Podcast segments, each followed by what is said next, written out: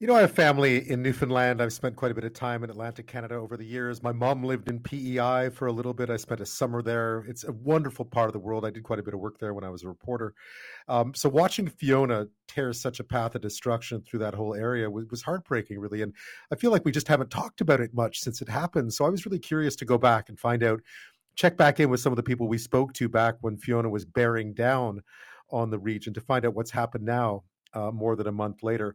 Uh, Newfoundland, Newfoundland and Labrador, I mean, most of it didn't get too badly hit, but Port aux Basques, southwestern Newfoundland, that was that was different. One person, of course, died. Dozens of homes were destroyed in Port aux Basques itself when those storm surges swamped the community of 4,000. A month later, many homes remain inaccessible due to ongoing safety issues. Dozens of people still need to be housed.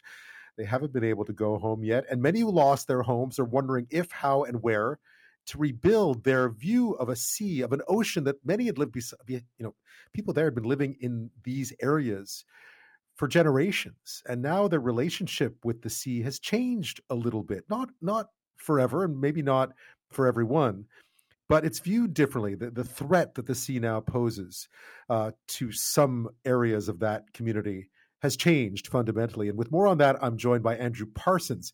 He's the MHA for Burgeo Lapoile, and he's the Minister of Industry, Energy, and Technology for the government of Newfoundland and Labrador. His riding, of course, includes Port aux Basques. Andrew, welcome back. Thank you. Thank you. Good to be back, Ben. Well, last we spoke, it was right in the midst of it, uh, or just in the aftermath, really. Do we have a better idea of, of just where Port aux Basques stands today and how much work still needs to be done? You know what? We, we do. Uh, it's been a i guess a long time coming. It feels like so long just over a month. Uh, so I, I, guess the reality is that i think we do have an early indication of some of the totality.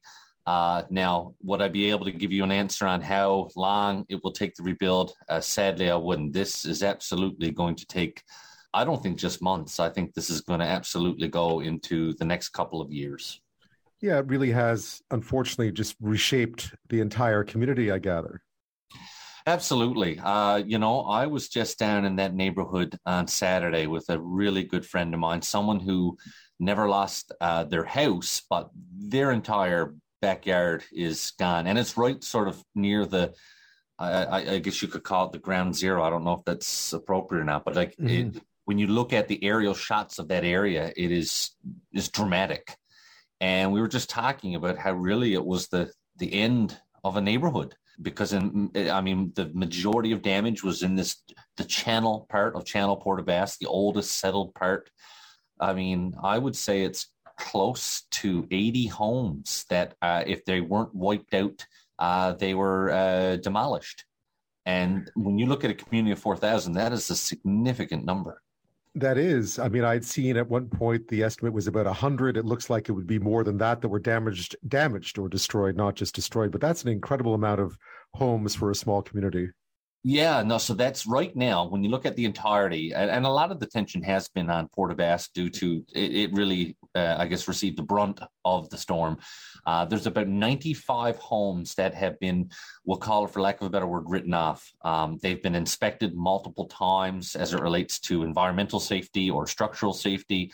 Uh, in some cases, they may not have been hurt structurally, but between the water and maybe oil, sewer going in, the house is just not in, inhabitable. There's already, we know, a second tranche of now that they've done, a, I guess, a new flood risk zone mapping.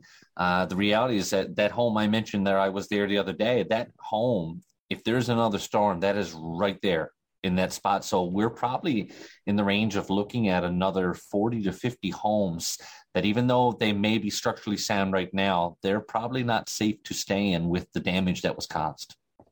Where is everyone? Uh, I, I, last we spoke, I, I you you'd said I think I'd heard that many people had managed to sort of resettle with family and so on, but there's only so long that can can go on. For. Absolutely. Uh, so right now, I think there are roughly 60 people that are still staying in hotels uh, what's been going on since, and, and, again, many people still reside uh, with family uh, or staying, you know, in other accommodations. We'll say that they achieved.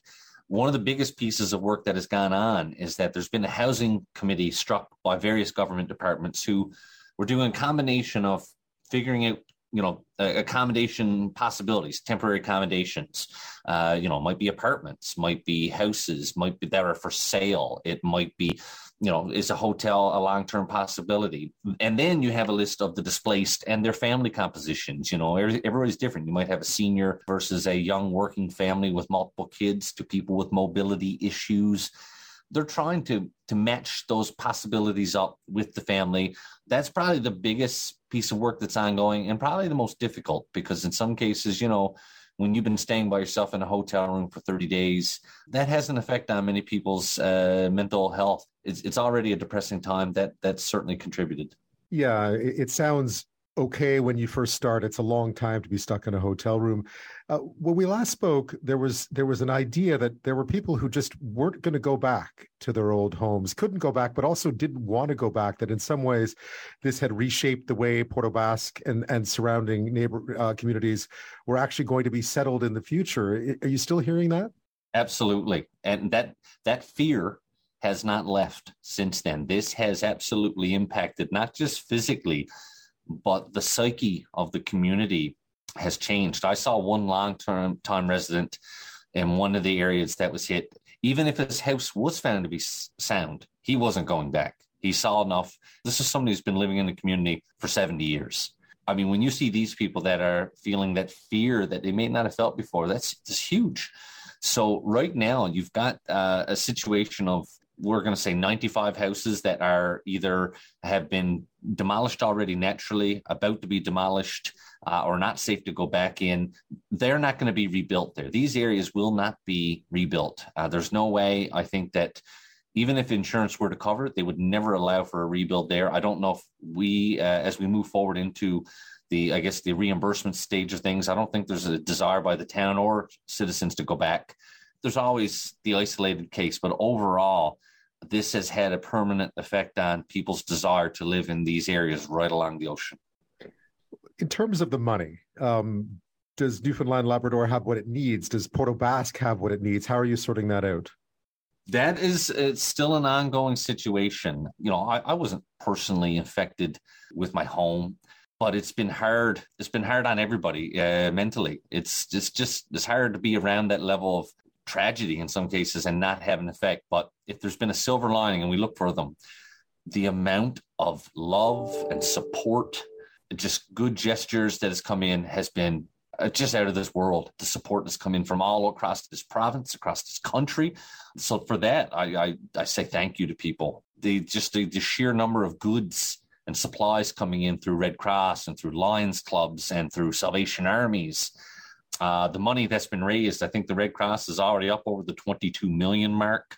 Uh, the province put 30 million uh, up uh, for this.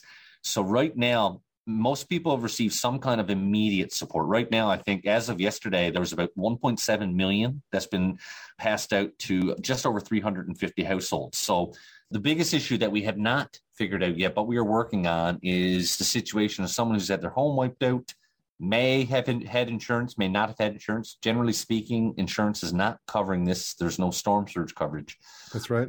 We're trying to figure out how do we take care of these individuals uh, and trying to treat every case individually because it's hard to put just a, a static figure there. And again, the rebuild will likely start in the spring. Well, Andrew Parsons, thank you so much for the update. Uh, of course, our thoughts are still with the folks of Port aux Basques and surrounding communities these days after that uh, incredible tragedy that they suffered through just a month ago now. Thank you so much. Thank you, Ben, and uh, thanks for having me on to talk about this again.